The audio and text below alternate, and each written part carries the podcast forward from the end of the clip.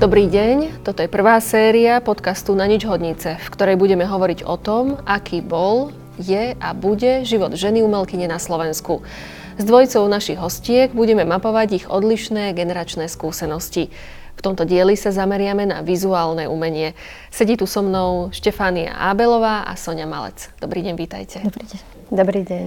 Moje meno je Eva Kopecká a budem vás prevádzať dnešným rozhovorom. Na začiatku vás predstavím, aby aj všetci naši poslucháči a poslucháčky poznali, kto prišiel dnes do nášho štúdia. Pani Štefania Abelová je výtvarníčka, pedagogička, akademická maliarka, je žiačkou profesora Jana Želipského. Spolu založila Bernolákovské ochotnícke teátro, kde má na starosti scenografiu, kostýmy aj trošku s prienikom do réžie. Mimo divadla pôsobí ako akademická maliarka a pedagogicky ste pôsobili na strednej scenografickej škole aj ako vedúca výtvarného odboru na základnej umeleckej škole v Bernolákove. Sonia Malec je režisérka a dokumentárna fotografka a Pražskú famu ukončila stredometrážnym filmom Varga o hudobníkovi Marianovi Vargovi. Počas štúdia absolvovala stáž vo Veľkej Británii. Jej dokumentárne projekty získali niekoľko ocenení na súťaži Slovak Press Photo a nedávno pripravila dokumentárny cyklus Fotka je mŕtva pre RTVS, ktorý práve beží na obrazovkách a, venuje sa aj tvorbe videoklipov. Vizuálne umenie je naša dnešná centrálna téma. Ako ste sa vy dostali k tomuto druhu umenia? Bolo to už od malička? Bolo to od malička. Dodnes si spomínam, keď som mala zhruba dva roky, a kreslila som si, že sme dostali návštevu. Ako vizuálne si toho pána veľmi presne pamätám. Bola to trochu oficiálna návšteva, ale v súvislosti, že kto to bol, tak to neviem. On sa tak blahosklone sklo, pozrel na moje, fakt poviem, že dvojročné čarbanice a opýtal sa ma, že, že a z teba čo bude? Akademická maliarka? A prešlo ušami aj absolútnym presvedčením, že áno. A odtedy som vlastne bola verná tejto, tejto myšlienke a tejto idei a vlastne, neviem, stále som sa venovala malbe, kresbe a keď založili na Slovensku základné umelecké školy, čo bolo zhruba vo veku, alebo teda v roku, takto v mojom veku to bolo v okruhu, keď som mala 10 rokov, tak ma doporučili tiež, aby som aby som začala navštevovať túto školu, čo bolo úplne skvelé pre mňa, pretože to bola už cieľená príprava, cieľená príprava, vynikajúca spoločnosť, ako ľudí, ktorí boli zameraní ako ja. Do dneska sme priatelia. Do dneska vlastne celá tá skupina sa venuje vytvarnému umeniu v akejkoľvek podobe, to znamená ako architekti alebo takýmto, nejakým sme, takýmto smerom. No a potom to už bolo, potom to bolo ďalej jednoznačné, aj keď išla som študovať gymnázium, pretože vteda, to boli vtedajšie SVčky, pretože som milovala matematiku. A som vedela, že na šupke matematika nie je v takom rozsahu, ako by som chcela. Čo ale e, nemenilo moje cieľenie. Hej?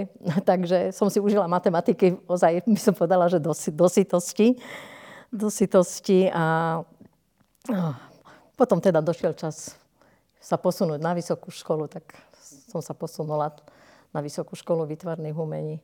Takže asi takýmto, toto bola taká nejaká línia rozho- rozhodovacia, ktorá bola rozhodnutá veľmi, veľmi zavčasu. Uh-huh.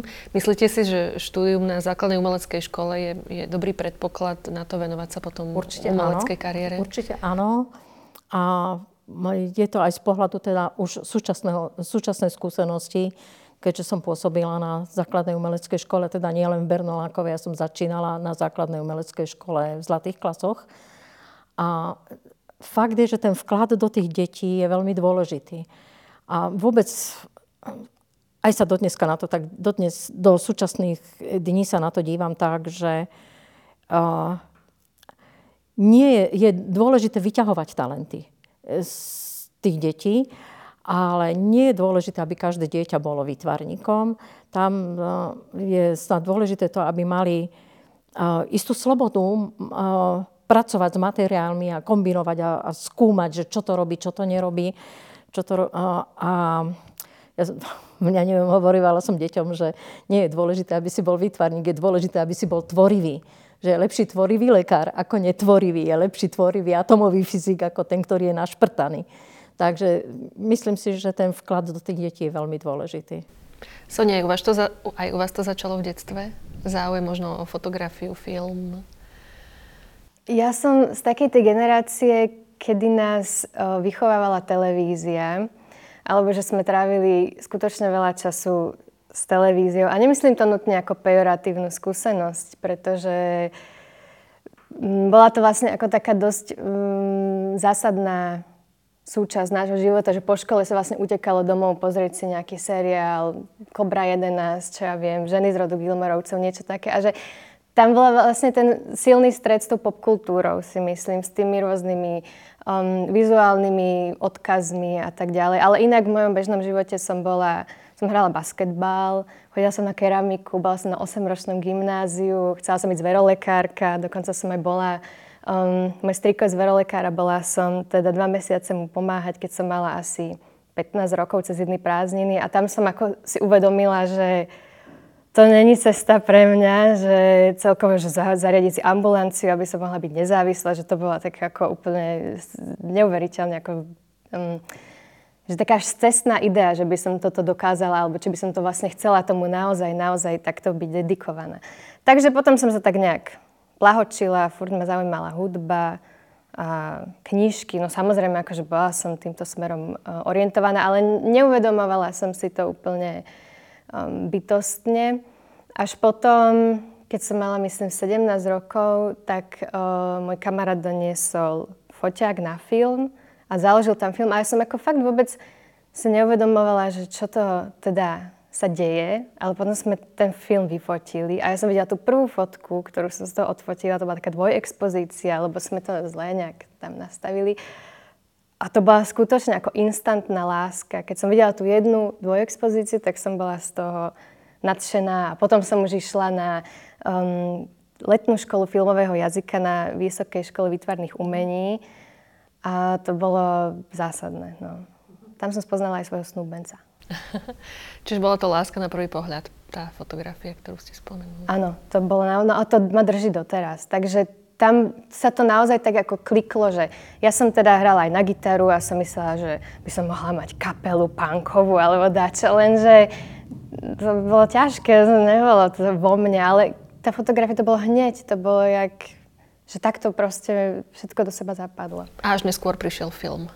Áno, lebo film to zase Um, málo kto sa dostane k tomu, že má doma videokameru a začne si sa režirovať a strihať. Tam je akože ten proces o niečo komplikovanejší, si myslím. Kdežto tako veľa fotografov toto má, takže našli v šuflíku nejaký foťák a už to išlo, lebo je to dostupnejšie viac menej. V akej fáze možno štúdia alebo života ste pocitili, že áno, toto je tá pr- správna cesta, budem sa venovať umeniu aj profesionálne, budem sa tým živiť? Uh, podstate v podstate na tej základnej umeleckej škole, čiže neviem, v tom veku, už keď, keď som tam bola, ja neviem, rok, dva a samozrejme všetci sme v tej skupine rozprávali o tom, čo budeme, no tak tam niekde to rozhodnutie, to rozhodnutie prišlo. Uh-huh. Ako si spomínate na vaše vysokoškolské štúdia? a Predstavovala som si ich ľahšie. A uvedomovala som si, že je okolo mňa veľmi veľa dobrých výtvarníkov. A niekde v tom nájsť svoju istotu bolo kus práce a kus takého seba skúmania, a samozrejme aj otvorenie sa do nejakej slobody takej, teraz myslím slobody tej maliarskej, hej, ako jednoducho vydať, vydať to, čo vnímam také, aké je, čo sa mi nepodarilo od začiatku, alebo teda som si, to, som si tieto prvky riešila, riešila teda priebežne, ale mám pocit, že niekde tak už ako keby v polovi, plus minus v polovici toho štúdia uh, som uh, už asi vedela, že áno, tak toto, toto, toto je teda tá moja pôda, toto som, toto som ja, že sa nemusím nejak veľmi dívať okolo a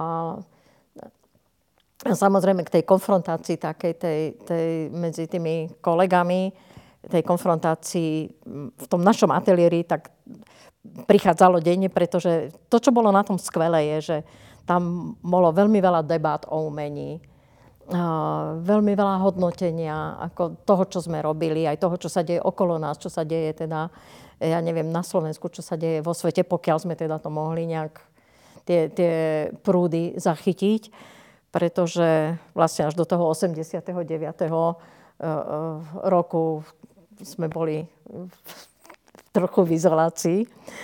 To sa pamätám, že keď som bola prvýkrát v Taliansku, ešte za, teda musím povedať, že za sociku, tak som sa tam cítila ako Alenka v ríši divov. A som wow, toľko farieb.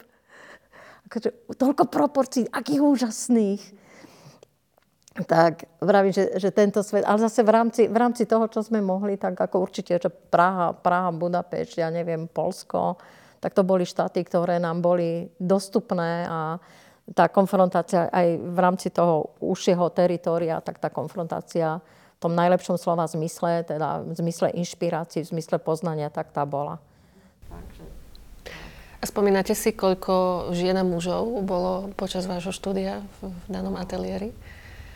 Neviem, ja mám pocit, že teda plus minus pol-pol ale s jemnou prevahou e, smerom k chlapcom. Jemná prevaha tam bola. Tak. Sonia, vy ste študovali na FAMu, to sme už spomínali na začiatku. Bola to vaša prvá voľba? Bola to moja prvá voľba aj keď mi to prišlo v istom bode môjho života úplne nereálne, že by som sa tam mohla dostať, pretože okolo toho bola taká aura nedostupnosti a exkluzivity, alebo ako to povedať. Takže som si netrúfala na to sa tam prihlásiť, ale potom som mala veľmi dobrého kamaráta, ktorý ma mesiac pred príjimačkami pomkol, že musíš to urobiť, takže som naozaj vtedy mesiac sedela doma a Vymýšľala som rôzne scenáre, neviem čo, nakoniec sa to podarilo. Nie, no aha, áno, vlastne ja som sa hlásila aj na uh, režiu dokumentárneho... Takto, ja som vedela, že chcem študovať režiu dokumentárneho filmu. Zaujímali ma vždy ľudia, ich príbehy, že prečo robia to, čo robia, ako žijú, kde žijú, um, čo spôsobilo, že sa takto rozhodli. Hej, že to boli také otázky, ktoré ma fascinujú doteraz. Takže to bolo mm, jednoznačné, že ja chcem tie ich príbehy nejakým spôsobom spracovávať a chcem ich spracovať vizuálne. A fotografia vlastne na to nestačí, pretože tam nevidíte, ako to človek rozpráva, nepočujete ten jeho hlas. Takže prirodzene som chcela ísť k tomu dokumentárnemu filmu a hlásila som sa teda do Bratislavy a do Prahy. Do Prahy ma vzali a do Bratislavy ma nevzali. Takže som ani nemusela nič riešiť a bolo to také priamočiar. Uh-huh. A koľko vás bolo v ročníku? V ročníku nás bolo 5, ale to vlastne nebol ako keby ten hlavný problém, ale to, čo bolo pre mňa zásadné, bolo, že moji spolužiaci boli a spolužiačky boli uh, starším. Jedna mala 35 rokov, ďalší mal 30, ďalší mal 27. Jedna baba mala asi 23, 4, ale ja som mala proste 19 rokov. Takže moje témy uh, záujmu boli úplne iné ako ich a teda som musela takými milovými krokmi ich doháňať, aj čo sa toho vzdelania týka, toho um, pohľadu na svet, lebo keď prichádzate z gymnázia, tak tam máte taký okresaný počet informácií, alebo ako to povedať, že sa pozeráte na svet nejak, to je skôr ako keby iba to podhubie, iba ten základ máte. A aby ste na tom mohli stavať, tak o to je vlastne tá vysoká škola, alebo aspoň takto ja chápem. Lenže keď tí ľudia sú starší a tí profesori sú úplne takí prevzdelaní, aj profesorky, tak vy musíte strašne tak ako v takom kolečku ísť, aby ste boli schopná vôbec udržať konverzáciu s niekým. Uh-huh. Na režiu dokumentárneho filmu myslíte, že sa hlásia viac ženy alebo muži? Dá sa to nejako takto diferencovať? Ja myslím, že o trochu viacej sa tam hlásia ženy. Možno je to aj tým, že majú istú um, takú prirodzenejšiu empatiu voči ľuďom alebo ich viacej zaujímajú tie príbehy. Zároveň uh, by som asi takto. Ako to vidím ja, že je, že na tých školách je viac žien, napríklad vo fotografii tam je drvivá väčšina žien, ale kto robí tú fotografiu a filmy v reálnom živote, sú vlastne skôr tí muži. Teraz sa to trošinku otáča, ale bola to, bol to vlastne taký úzus, že ženy študujú, ale potom majú teda deti a nejakú bežnú prácu alebo si tak foťkajú, točkajú niečo akože srandičky a muži sú tí, čo robia akože naozaj tie veľké projekty a tak. Čím si to vysvetľujete? Prečo je to tak? Um, no ako jedna, podľa mňa fakt zásadná um, vec sú tie deti. A nemyslím to pejoratívne, ale naozaj, akože ja ešte nemám dieťa, ale tak uh, v mojom okolí sa to intenzívne rieši vlastne vypadnete na 2, 3, 4, 5 rokov a um, tá pozícia sa buduje potom ťažšie. Možno aj stratíte motiváciu, vlastne si poviete, že na čo robiť umenie, keď potrebujem túto peniaze na nejaké byty a neviem čo, hej, auto, lekárov, ja neviem, hej, bežná prax, bežné uh, žitie. No a muži môžu tak pomaličky si to budovať a mm, ako, je to taký plynulý, neprerušený vý, vý, mm, plynulý, neprerušený progres. Stretli ste sa s niečím podobným aj vo vizuálnom umení? O, tak určite že, určite, že založenie rodiny má veľký vplyv na rozhodovanie, že ako ďalej, v akej forme.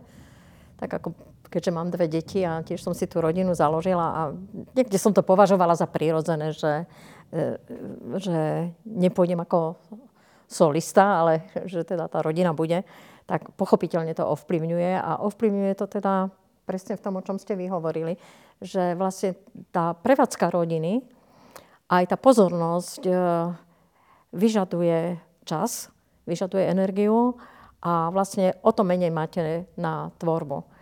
A samozrejme, bol, bol čas, kedy som sa veľmi snažila, aby e, to bolo vyvážené.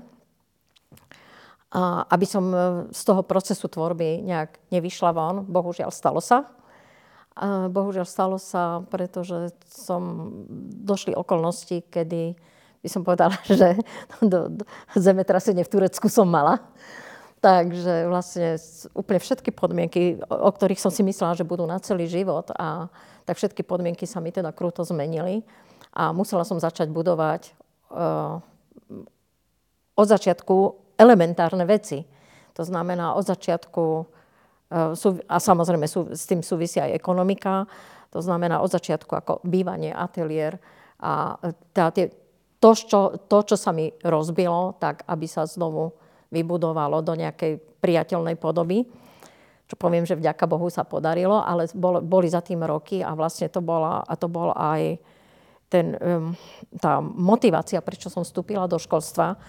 A poviem, že super a skvelé, že som vstúpila do školstva, ktoré súviselo s mojou profesiou, že to bolo vytvarné školstvo. Takže, ale takisto, vytvarné školstvo je niečo úplne iné a berie vám ten čas na vlastnú tvorbu. Takže vravím, že tam potom som niekde v tej vlast... Nechcem povedať, že som položila vlastnú tvorbu na piedestal ako iných vecí. To nie, hej. To rozhodne nie, len uh, už tá intenzita bola menšia. A či mi to vadilo? No, ako do istej miery, ako veľmi. Zase na druhej strane, na druhej strane si myslím, že ako človek je dôležitý. Sú dôležité deti, sú dôležité vzťahy. Takže uh, niekde som si povedala, že dobre, život ma ďal vedie, no tak a čo? Hej, ako, ideme ďalej. Ideme ďalej, tak, tak neviem, v podstate až v priebehu pár posledných rokov som sa mohla vrátiť vlastne k tomu pôvodnému, pôvodnému zameraniu a nie je to také, ako som si predstavovala. ako som si predstavovala. Nie je ten čas ako úplne na 100% vyťažený len v tvorbe, pretože tá, tá, zase poviem, že prevádzka rodiny potrebuje ešte k tomu niečo, niečo, niečo. Takže ťažko sa mi to porovnáva s mužmi. Ťažko sa mi to porovnáva s mužmi.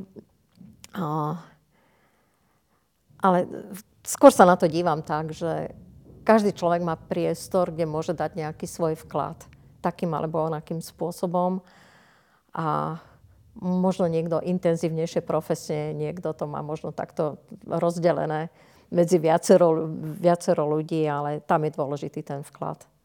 Takže asi tak nejak. Mňa ešte zaujíma tá vaša pôvodná autorská tvorba. Čo, čo bolo vo vašom hľadáčiku alebo stále je, čo vás inšpiruje, alebo aké témy, aké motívy rada zobrazujete? Ja som e, to oddelenie pána profesora Želibského, to bolo oddelenie krajinársko-figurálnej malby. A, a niekde, niekde s takým napojením na také abstrahovanie. Čiže vych, pôvodne to vychádzalo teda z tej pozície teda tej krajinársko-figurálnej malby, ale teda smerom k abstrahovaniu, čiže vlastne pre mňa je vytvár, ako kompozícia, ako taká kompozícia vytvarného diela je pre mňa momentálne asi to, čo je dominantné, čomu sa, ven, čomu sa venujem. Čiže už to, už to nesúvisí ako s reálnymi, s reálnymi, alebo takými popisnými nejakými prvkami, tak to už nesúvisí. A prenáša sa to aj do vašej pedagogickej práce? Uh, určite áno. Ur, určite áno, pretože neviem, tak v tej pedagogickej práci to máte asi tak, že a aspoň si to myslím, že človek môže dobre odozdať to, čo ho je plný. A na to nie je žiadna metodika. Ako som o tom presvedčená, že na to nie je žiadna metodika. Aj keď samozrejme metodici by mi oponovali, ale tvrdím, že nie. Pretože som pracovala s deťmi, alebo aj to je jedno so staršími so staršími študentami, aj, aj dospelých som viedla.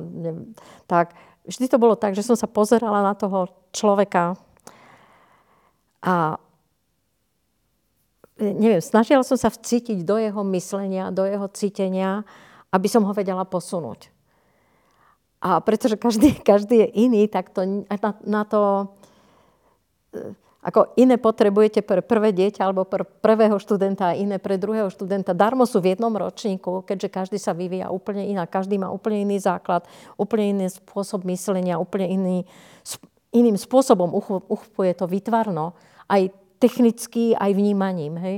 Takže tam niekde bolo treba sa dostať do hĺbky toho človeka a aby som ho vedela, pravím, ako som spomínala, aby som ho vedela posunúť. Takže vlastne všetko to, čo, čo bolo vo mne, tak som mohla takto dávkovať, ale ne, neviem, by, by som to asi najradšej vyjadrila tak, dobre, máte polievku zo zeleniny, ale viem, že tam ten potrebuje mrkvu, aby sa dostal ďalej a tam ten druhý potrebuje hrášok z tej polievky vybrať.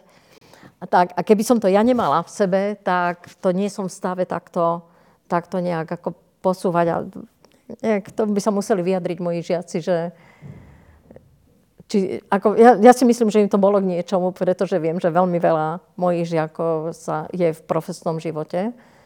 Takže veľmi veľa žiakov som posunula na vysoké školy a veľmi veľa žiakov, teda som s nimi do dneska v kontakte, takže viem, ako tvoria. A by som povedala, že to je asi tá najlepšia spätná väzba, akú sa môže dostať, aká sa môže pedagógovi dostať. Soni, po skončení Pražskej FAMu ste dostali diplom režisérka dokumentárneho filmu. Čo ďalej? Čo vtedy urobí čerstvý absolvent? To ste zaťali úplne do živého, lebo to bola naozaj jedna z takých um, ťažších epizód v mojom živote. Alebo takto. Ja zase nerozmýšľam nejak úplne kruto nad tým, že čo budem robiť za 5 rokov a kde sa vidím za 10 rokov. Že samozrejme nejaké idei mám, ale nie je to, že teraz mm, tým úplne ako trpnem, hej. No, takže som si tak povedala, niečo bude, veď asi všetci tí absolventi a absolventky niečo robia, no tak asi aj ja budem niečo robiť. No ale tam ako, ja som teda dokončila ten film, alebo dokončovala som ten film um, a mala som pocit, že potom budem robiť ďalšie a ďalšie filmy, že to bude taká ako kontinuitná, kontinuálna práca a že tam nebude problém, že som predsa šikovná, že mám nápady, kde by sa mohol nastať nejaký zádrhel, hej, že No ale samozrejme už hneď pri prvom e, styku s realitou to bolo, že proste tie persona tých producentov, ako naozaj tých veľkých statných mužov, ktorí proste ma dostali pridelenú vlastne, no tak to bolo, mm, ja som bola úplne kuriatko, akože naozaj som bola úplne naivná, dôverčivá a možno nie dô, naivná, ale dôverčivá. Skrátka som si povedala, prečo by ma tento človek chcel nejakým spôsobom mm, oklamať, alebo že by, ma, že by mi nechcel dobre, hej? Že to bol strašne ako dôležitý moment v mojom živote, som si uvedomila, že nie každý vám chce proste pomôcť a chce vám dobre. Takže tam sa proste udial taký uh, kotrmelec uh, s nejakým grantom a bola som taká vylúčená z nejakých vecí, ktoré sa ma pri tom úplne týkali. No, hovorím to trošku vágne, ale je to proste taký dlhý, komplikovaný, možno nie až tak zaujímavý príbeh. Ale pre mňa to bolo proste zásadné v tom, že niekto, kto bol z toho fachu, komu som dôverovala, vlastne tú dôveru zobral preč a ja som ostala vlastne zase sama. Takže čo sa stalo je, že som si povedala, aha, týmto ľuďom z branče vlastne nemôžem dôverovať a začala som sa viac uzatvárať do seba, alebo ako to povedať, a povedala som si, že budem robiť teda také projekty, na ktoré stačím sama. To znamená, že si ich viem natočiť sama, zostrihať sama, oh, zorganizovať sama. Ja neviem, ako všetky tieto veci, že som tak akože stvrdla a povedala som si, že musím byť taký ako samostatný človek. Čo samozrejme není dobré, lebo je super pracovať v týme a v štábe a um, to sú úplne pre filmárčinu zásadné veci. No ale pár rokov po škole som bola teda naozaj um, pripravená pracovať sama na svojich veciach a akože takto. No ale postupne sa teraz akože zase otváram svetu a a fakt mám veľmi rada môj štáb a je to celé akože pekné. Ale ako taký ten výkričník, že čo môžem si urobiť sama, si radšej urobím sama, tam stále je. A je to práve kvôli tej skúsenosti s starším ročníkom producenta. Stretli ste sa niekedy s pocitom podceňovania alebo možno privilegovania vzhľadom na to, čomu sa venujete? Hm. Ťažká otázka. Si človek musí trošku prejsť svoj život. No, čo sa týka privilegovania, tam som skôr narazila na to, že určite sú skupiny ľudí, teda v mojej branži, ktoré si napríklad dohadzujú prácu, alebo takú ako prácu, ktorá je teda lepšie honorovaná. A kde tiež nejak podobne som narazila ako mláďa, podobne som narazila ako mláďa. Som si povedala, že tá to moja cesta nevedie. Ani, ani neviedla. Čiže vzdala som ten boj o také nejaké tie oficiálne zákazky. Práve kvôli tej skúsenosti, ktorá nebola príjemná, ktorá ma teda tiež nejak zasiahla a ovplyvnila teda moje hodnotové miery. Na jednej strane, na druhej strane pretože vlastne na rozdiel, dajme tomu od vašej profesii, tak to moja profesia ako unesie byť sám. Hej, ako vytvarníci sa môžu zatvoriť do ateliéru a v podstate nikoho nepotrebujú. Sú najšťastnejší ľudia, keď nevidia nikoho, ale vidia plátno, obraz, farby a pracujú. Ale som to chcela cieľiť vlastne k tomu, že vlastne, aby sa človek neporovnával, ale aby poctivo vlastne išiel najlepšie, ako dokáže ísť. A v, v takom tom období, kedy, dajme tomu, ja neviem, vás niekto podrazí alebo tak, tak si kladete otázky, že teda dobré, tak ako som, ja neviem, som dobrý maliar, alebo som teda priemerný maliar, alebo teda kde sa asi nachádzam. A naozaj to súvisí s tou vnútornou slobodou, to je na jednej strane a na druhej strane to určite súvisí s tým, aby bol človek úprimný sám voči sebe. Ako v, v tých všetkých súvislostiach. To znamená, že to sú súvislosti aj, ja neviem, cítenia, aj myslenia, aj poznania okolo tej profesii, tak aby tam niekde, aby tam niekde nedošlo k nejakému uh, nejakému formalizmu, tak toto poviem, nejakému formalizmu alebo k nejakej, nejakému prejavu, ktorý sa akože nosí teraz, hej, tak aby, dobre, tak sa prispôsobím alebo neprispôsobím. Čo sa mi tiež stalo iba raz a vedela som, že tá diala ako, ako absolútne som nebola spokojná, absolútne ma to vytačalo a rozčulovalo som sa, verila, nie, nie, nie, e, ďal to ako cesta, ne, moja cesta nepôjde. A problém je v tom, že vlastne keď tvoríte, tak je ideálne, keď môžete kontinuálne stále tvoriť, aby človek, ako by som to povedala, ten proces, ten proces tvorby je od uh, hlavy, ako od myslenia, aby vás posluchala ruka, aby vás posluchala, aby sa vám poddal materiál. To znamená, že keď sú veľké prestávky, tak vlastne najväčší boj je v tom, že vlastne uh, to nie je zautomatizované. Takže tam je ideálny stav, keď človek ako môže naozaj kontinuálne pracovať, pracovať, pracovať. A viem, že potom niektoré tie procesy sú už tak zautomatizované, že nemusím vydávať energiu na to, že, energiu na to, že e, čo ako urobiť, pretože už viem tú skratku. A keď máte prestávky v tvorbe, tak sa dostať do toho štádia je mm, škoda času. No, ako, stojí to nejak nejaký kus námahy a kus energie, aby ste sa tam opäť dostali. Takže myslím si, že to je, to je nevýhoda, dajme tomu, keď človek sa venuje niečomu inému, než priamo tomu pôvodnému zámeru, ktorý, ktorý niekde tam bol. Soni, mali ste niekedy situáciu alebo e, zažili ste niečo podobné, že ste sa museli e, zmeniť, aby ste e, dokázali preraziť? Bola tam niekedy takáto podmienka, že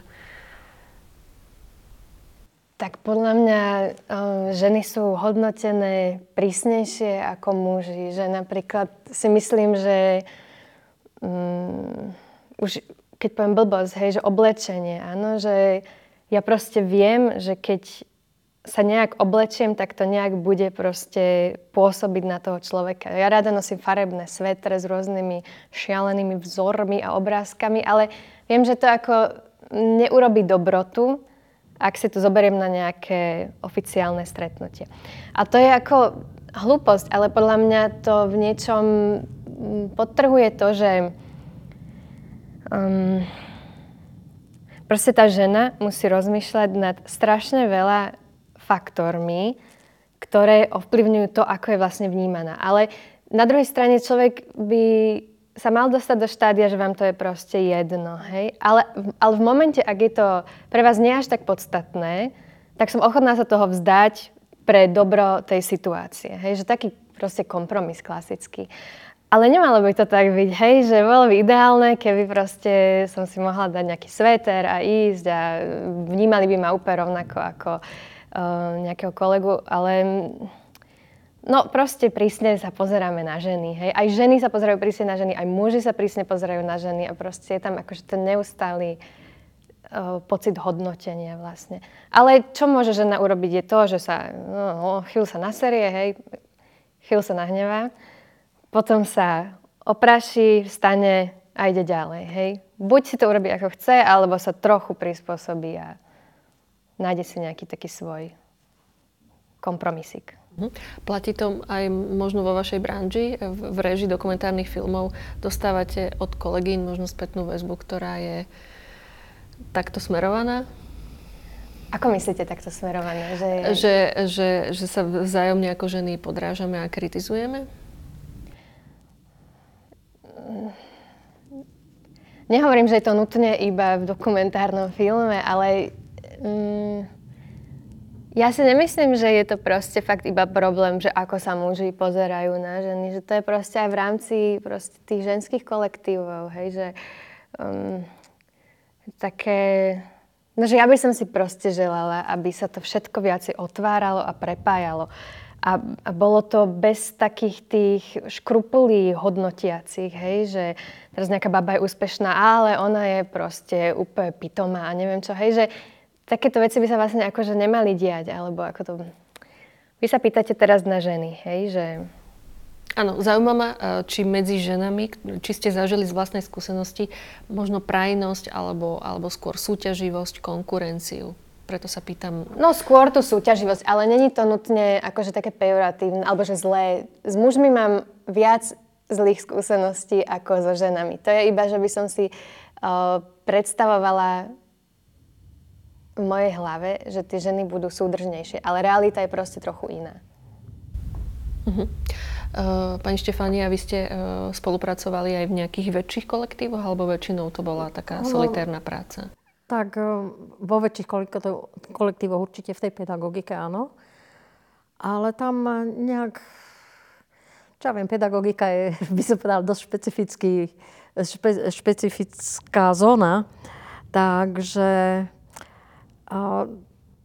Akože áno, určite, že aj tam bol taký ten moment, že konkurencia, nekonkurencia, ako lepší pedagóg, horší pedagóg, a prečo je ten lepší, prečo je tam ten horší.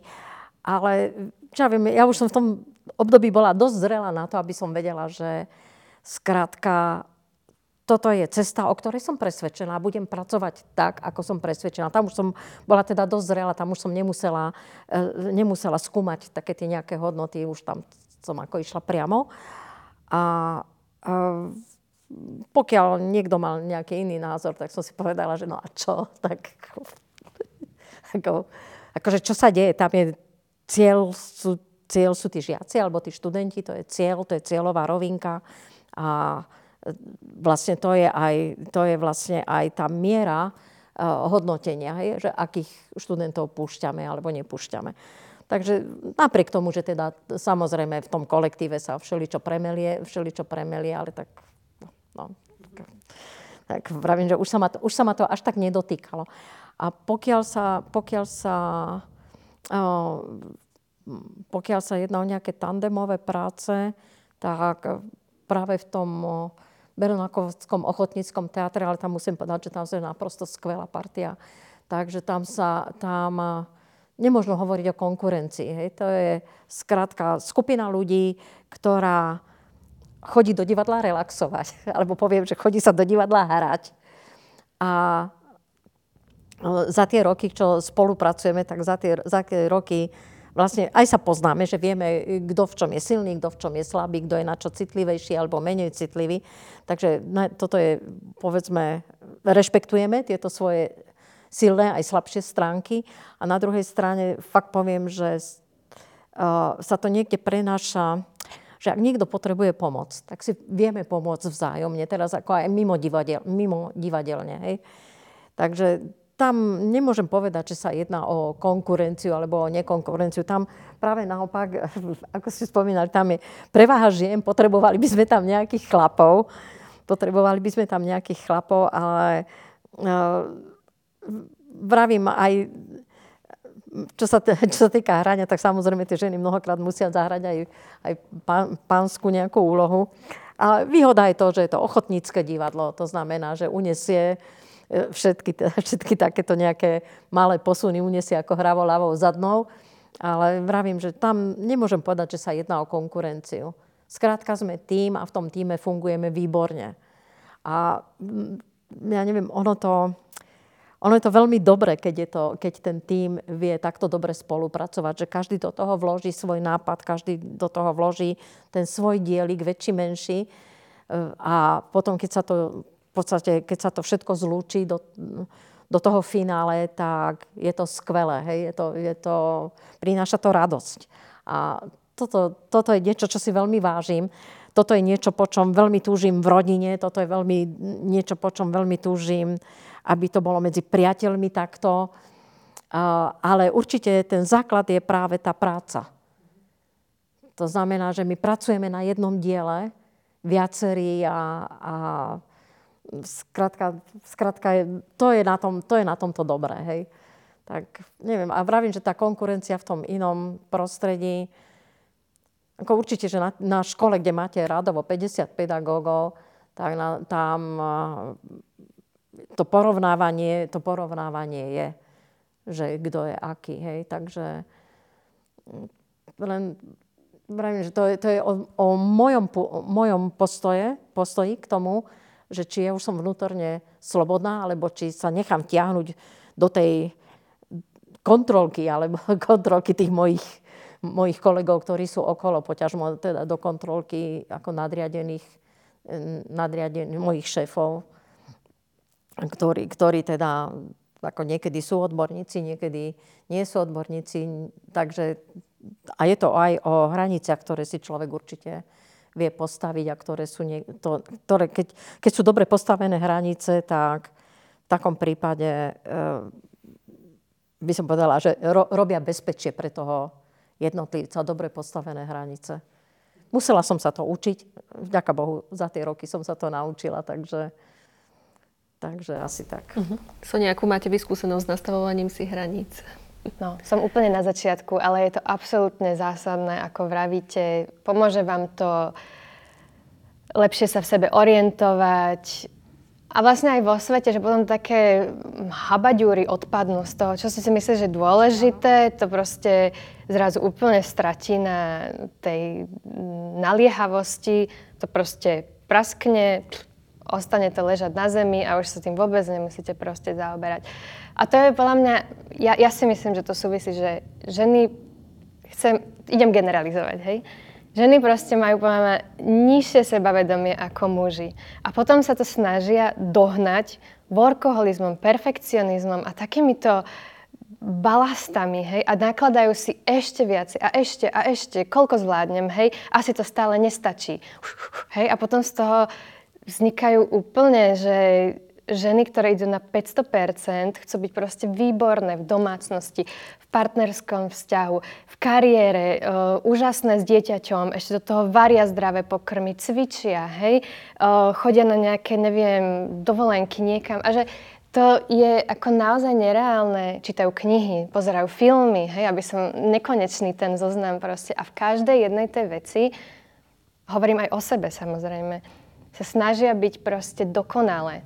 Ale deň je krátky, človek je unavený, proste má svoje limity, jedno s druhým. Nejde mať všetko a nejde mať všetko na 100%. A toto proste pokiaľ, to som pochopila, že no, nejaké menenie mužov, hej, to môj otec najradšej povie, teraz na nedelnom obede hovoril, kedy ženy konečne pochopia, že mužov nezmenia, hej. A takto je to možno jednoduché, hej, že čo my po nich niečo chceme, možno takto, sam, bože, toto znie úplne antifeministicky, ale keď sa pozriem na svoju situáciu, kto ju môže zmeniť, som ja sama, hej? Že menej od seba vyžadovať, no tak nebudem proste dokonalá v domácnosti, hej? Ešte poviem antitézu. Samozrejme, keď prídete ku niekomu domov a je tam bordel, tak prvý, prvá asociácia, čo máme v hlave je, že to tá žena neupratala, hej? Že mala to upratať tá žena. Kdežto keď prídete o, k nejakému slobodnému mužovi a je tam totálny proste bordel, hej, tak je to, že oh, to je on, je iba taký slobodný a sme radi, že vôbec akože nezomrel od hladu, hej, že si vie skúpiť chleba. A že tie nároky sú tak strašne rozdielne, že, mm, že to je proste fakt. A teraz, čo my s tým môžeme urobiť, je, že si poviem, Uf, no dobre, tak mi tu bude niekto chodiť po domácnosti, už aj to sa mi stalo, že prechádzali prstom a pozerali, že koľko mám prachu proste na nejakej komode alebo na čo. To sú absurdné veci, hej, že takisto môj priateľ to mohol upratať a vôbec čo, to je náš prach proste, hej. No, takže trošku som to teraz rozhorčila, ale chcem to smerovať k tomu, že ženy by si mali na seba dávať, jak to ja vnímam, že menej nárokov, lebo sú proste nesplniteľné. Vaše rozhorčenie ma priviedlo k ďalšej otázke a v rámci vášho projektu Fotka je mŕtva ste navštívili domácnosti viacerých eh, fotografov a fotografiek. Aké to bolo vstupovať do ich domov alebo do ich ateliérov a robiť s nimi rozhovory? No ja som z toho nadšená. Pre mňa je veľmi...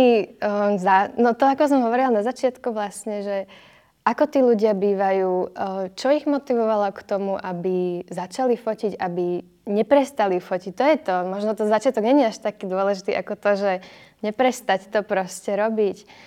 Um, no a tam som vlastne chcela na začiatku bola taká idea, že urobiť to naozaj pestré, že ísť ku starším ľuďom, ku úplne mladým ľuďom, um, mať vyvážený počet žien a mužov vlastne, aby sme aj tým ženám dali nejaký proste väčší priestor, ako mali doteraz.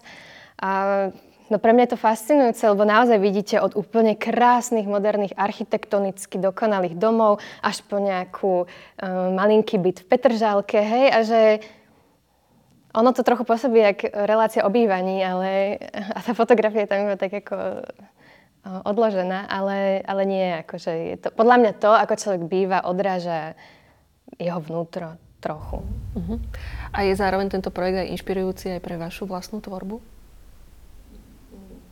No, skôr, skôr mi zjedol 3 roky času, ale nie naozaj, no nemám teraz čas samozrejme na svoju tvorbu, pretože to je dennodenne distribujem informácie ďalej a podpisujem zmluvy a blbosti a vyrábam tie zmluvy, už aj to som sa naučila dokonca.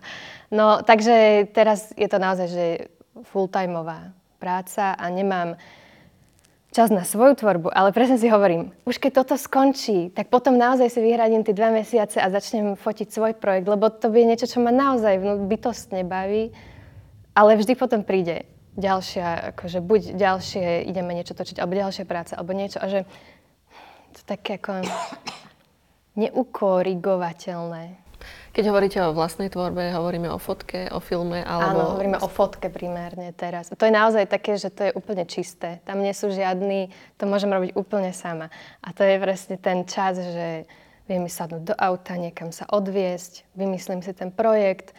Um, kdežto film to plánujete proste rok, dva, potom ďalšie tri roky to akože točíte, spracovávate jedno s druhým, že to je, film je tak na 2, 3, 4 roky kdežto fotografia môže byť na pol dňa. Môžete si to mať iba ako takú očistu. Alebo na mesiac. A už to je rozdiel vyčleniť si mesiac alebo tri roky. A máte kapacitu, čas, energiu sledovať aj vašich kolegov, vizuálnych umelcov, čím sa zaoberajú? A, všetkých nie, ale určite takých tých bližších áno. Tak tú kapacitu mám. A sú to skôr spolužiaci z vysokej školy, hej, priatelia, hej, hej. ktorých poznáte? Alebo hej. si robíte aj prehľad o, o súčasnej mladej vizuálnej tvorbe? Tak vďaka mojim, vďaka mojim žiakom áno. Tak, a nie je to v takej intenzite, ako keď som bola mladšia, alebo keď som začínala, keď som naozaj ako obiehala všetky výstavy a všetky akcie vytvarné, ktoré sa kde myhli, teda vravím od Budapešti po Prahu tak som bola všade, tak teraz už na to tú kapacitu nemám. Ale pokiaľ sú mi dostupné informácie, tak sledujem aj tú mladšiu generáciu. Uh-huh. A vidíte tam veľ, veľký diametrálny rozdiel? Uh, Možno v témach, spracovaniach, v, ale tak v určite, určite, je tam, určite tam, by som povedala, podstatný rozdiel, pretože tá generácia sa vyvíja na úplne iných základoch, ako sme sa vyvíjali my. Na jednej strane, na druhej strane pre mňa je stále primárne to, aby tá výpoveď toho tvorcu bola, bola úprimná. A pokiaľ je, tak je to v poriadku, nech to má akúkoľvek podobu, aby bola poctivá. Takže, a pokiaľ to viem zachytiť, hej, lebo nie vždy mám tie informácie, alebo nie vždy mám, nie vždy je možné teda ten komplex niekde spracovať ale vravím, že pokiaľ je to možné, tak a je to takto, tak si poviem, že je to úplne v poriadku, pretože tam je, tak ako sme každý človek úplne iný, tak je úplne super, že každý, každý z toho, čo vydáva, z toho, čo vydáva von ako svoj prejav, ako svojho poznania, tak je iný. A to je úplne v poriadku, že tá mladá generácia je iná ako celok a je úplne v poriadku, že tí jednotlivci sú úplne iní. A tam je, tam je to úplne jedno, že či je to muž alebo žena, alebo, alebo kdokoľvek, pretože ten vklad je potom pre všetkých. Ako niečo urobím a to už potom nepatrí mne. Hej, takže patrí to všetkým tým, ktorí sa na to pozrú, alebo hm, ktorí majú ako kontakt s tým dielom. To už potom nepatrí a to už je potom, to je, to je vlastne na tomto dobré. Mm-hmm. K tomu smeruje možno aj taká moja posledná otázka, mm, ktorú dávame všetkým hostkám, ktoré e, prídu do nášho podcastu a to je, že ako vyzerá vaša predstava o umelecky činnej, činnej žene o možno 10-20 rokov? Ako, ako budú ženy tvoriť? Môžete začať. Dobrá otázka, dobrá otázka. Dobrá otázka, keďže nevieme, čo bude zajtra. tak, no, tak poviem asi takto, že vďaka Bohu, že uh, dneska technika s ženám veľmi, veľmi, veľmi pomáha. Uh, tiež si pamätám na obdobie, kedy som sa tvárila, že myčku nepotrebujem. A, a dneska ju považujem za geniálny vynález, ktorý mi šetrí čas. Takže si myslím, že e, všetky technológie, ktoré pomôžu ušetriť pri tej bežnej prevádzke, e, ktorú každý človek potrebuje, nielen žena, ale každý človek, tak, že tieto technológie veľmi ľuďom pomôžu, aby mohli svoj čas venovať práve tomu, čo chcú zo seba vydať von. Takže prajem všetkým ženám, všetkým ženám, a teda všetkým ľuďom, nielen ženám, aby naozaj uh, mohli byť tvoriví a je to úplne jedno, že či je niekto kuchár alebo či je niekto umelec. Nech sú tvoriví a nech sú spokojní a šťastní v tom všetkom. Uh, druhá vec je, že určite tak ako vy, alebo ako aj ja sme mali taký ten, tie vývojové veci, s ktorými sme sa museli, uh, cez ktoré sme sa museli prebojovať, uh, ktoré neboli príjemné, tak myslím si, že tam asi nič iné nezostáva, budú sa musieť prebojovať cez iné problémy, ale asi sa budú musieť prebojovať cez niečo, čo im nesedí, čo im nie je príjemné a, a posilní ich to. Ako niekde ich to niečomu naučí a aby nakoniec vošli do takej tej svojej poctivej, svojej osobnej slobody. Co nie váš odkaz alebo predpoveď, myšlienka? Predpoveď si netrúfnem dať, ale aby tie dilemy, ktoré musia riešiť, neboli tak hrozne komplikované. Aby tie dilemy boli o niečo bližšie napríklad k tým mužským. Mm, samozrejme to, čo ste vravili, je podľa mňa úplne pravda, že viac času, takto, menej, kratší pracovný čas, to určite uh, väčšia podpora umenia a tak ďalej. Ale tak to ani o tom sa akože asi um, nemusíme rozprávať, lebo to skrátka musí prísť. Ale áno, aby tie dilemy, ktoré ženy riešia, neboli tak strašne čierno-biele. Buď toto, alebo toto. Nech je to trošku vyrovnanejšie, alebo menej dramatické. Ďakujem veľmi pekne a s týmto odkazom ukončím náš dnešný rozhovor. Mojimi hostkami bola Štefania Abelová a Sonia Malec. Ďakujem vám veľmi pekne. Ďakujeme aj my. Ďakujeme. Na záver mi ešte dovolte prezradiť, že názov podcastu je inšpirovaný knihou Jany Juráňovej Na nič hodnica, ktorú potenciálnym čitateľom a čitateľkám odporúčame a za prepožičanie názvu veľmi pekne ďakujeme.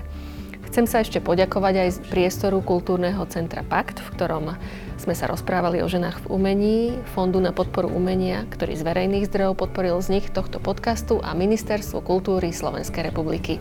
Tento podcast na ničhodnice vznikol v rámci projektu Ginokritická púť.